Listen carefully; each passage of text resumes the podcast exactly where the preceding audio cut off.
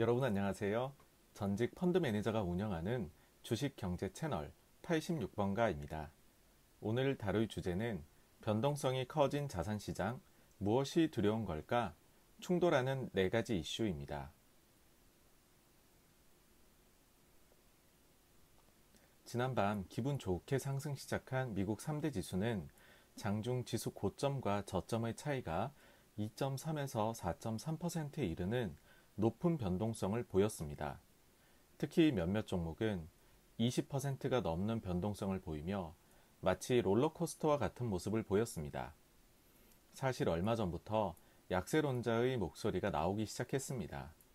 대표적으로 워렌 버핏이 그가 보낸 메모는 다른 모든 일을 제쳐두고 가장 먼저 읽는다 라고 할 정도로 신뢰를 보내는 하워드 막스가 시장이 과하다는 메모를 냈습니다.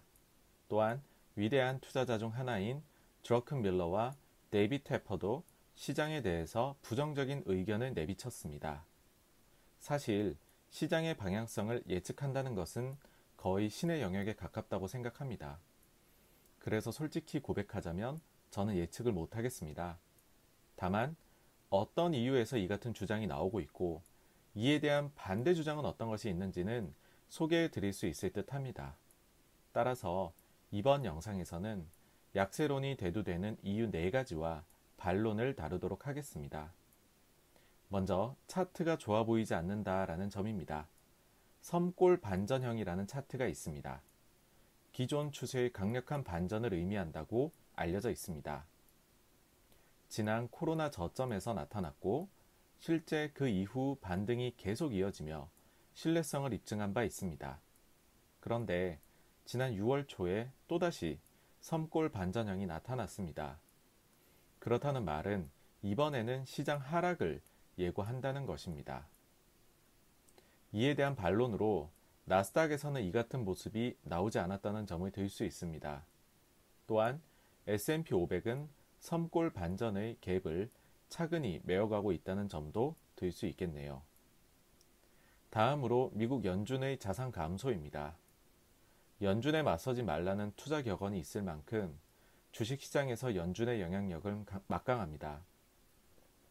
연준은 이번 코로나 위기에서 기꺼이 모든 것을 해주기로 약속하면서 시장의 상승을 이끌었습니다. 그런데 지난 6월 3일의 정점으로 슬금슬금 연준의 자산이 감소하고 있습니다. 시장이 충분히 의구심을 가질 만한 사안입니다.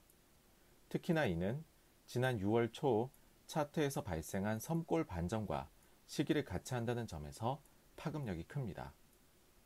실제 중앙은행의 자산 증감은 주식시장과 깊은 상관관계가 있습니다.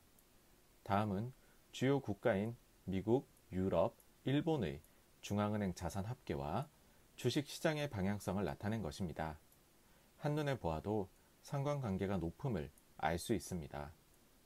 그런데 미국에서부터 자산 감소가 나타나고 있으니 우려가 생길만 합니다. 이에 대한 반론은 미국 연준 자산 감소가 어디서 나타났는지 꼼꼼히 살펴보자는 것입니다. 왜냐하면 실제 감소의 대부분이 중앙은행 수합 부분에서 나타났고 이는 좋은 감소라는 것입니다.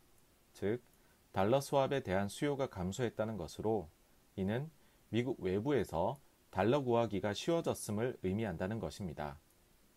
글로벌 관점에서 보면 미국뿐만 아니라 신흥국에 이르기까지 자산 시장 강세가 나타날 때 이 같은 양상이 나타난다는 것입니다. 실제 연준의 중앙은행 수합 부분이 본격적으로 감소하기 시작한 6월 중순부터 중국 시장은 강력한 상승세를 나타냈습니다. 세 번째로 시장이 비싸다는 점입니다. 가장 많이 참고하는 팩트셋의 자료에 따르면 이미 지난 10년을 놓고 보았을 때 지금이 가장 비쌉니다. 지난 10년간 평균 PER이 15배인데 40% 이상 부풀려진 가격에서 거래되고 있습니다. 워렌 버핏이 시장에 대해 거의 유일하게 참고한다는 버핏 indicator도 같은 이야기를 하고 있습니다. 버핏 indicator란 미국 주식시장 시가총액의 합을 미국 GDP로 나눈 것인데 낮으면 시장이 저평가된 것이고 높으면 고평가된 것으로 해석할 수 있습니다. 그런데 버핏 indicator, indicator의 기준으로 보면 지금이 IT 버블도 넘어섰다는 것입니다. 이에 대한 반론은 이익의 방향성이 중요하다는 것입니다.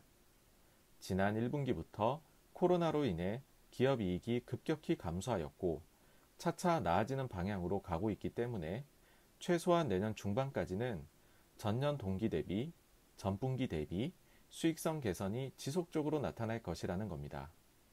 또한 코로나 영향이 있기 전인 지난 1월 달 S&P 500의 주당 순익, 주당 순익 예상치가 2020년에 178, 2021년에 196이었는데 코로나 영향이 줄어들면서 이 숫자를 결국 회복해 나갈 것이라는 겁니다. 그렇다면 각각의 PER을 20배 해주면 S&P 500이 3,550과 3,927로 지금보다 각각 13%, 24%더 상승해 나갈 수 있을 것이라는 겁니다. 마지막으로 코로나 바이러스 재확산입니다. 실제 미국의 확진자 숫자는 엄청나게 증가하고 있습니다. 이에 따라 경제 재개방을 했던 지역들이 다시금 일부 폐쇄를 하고 있는 상황입니다. 코로나 바이러스의 영향이 다시금 크게 미칠 테니 경제 회복 속도가 느릴 것이라는 우려가 제기되고 있습니다. 물론 여기에도 반론이 있습니다. 바로 사망자 숫자는 낮게 안정적으로 유지되고 있다는 점입니다. 비록 확진자 숫자는 지난 4월 숫자를 넘어서 최대치를 기록하고 있지만 사망자는 최근 조금 상승하기는 했지만 당시와 비교도 안 되게 낮은 수치를 보이고 있습니다. 결국 곰과 황소 모두에게 저마다의 사연이 있는 상황으로 보입니다. 여러분들은 향후 주식시장의 방향이 어떻게 될 것으로 보시나요? 오늘 86번가에서 준비한 영상은 여기까지입니다. 궁금하신 점이나 다루어 주었으면 하는 점이 있다면 댓글로 남겨주시길 부탁드립니다. 감사합니다.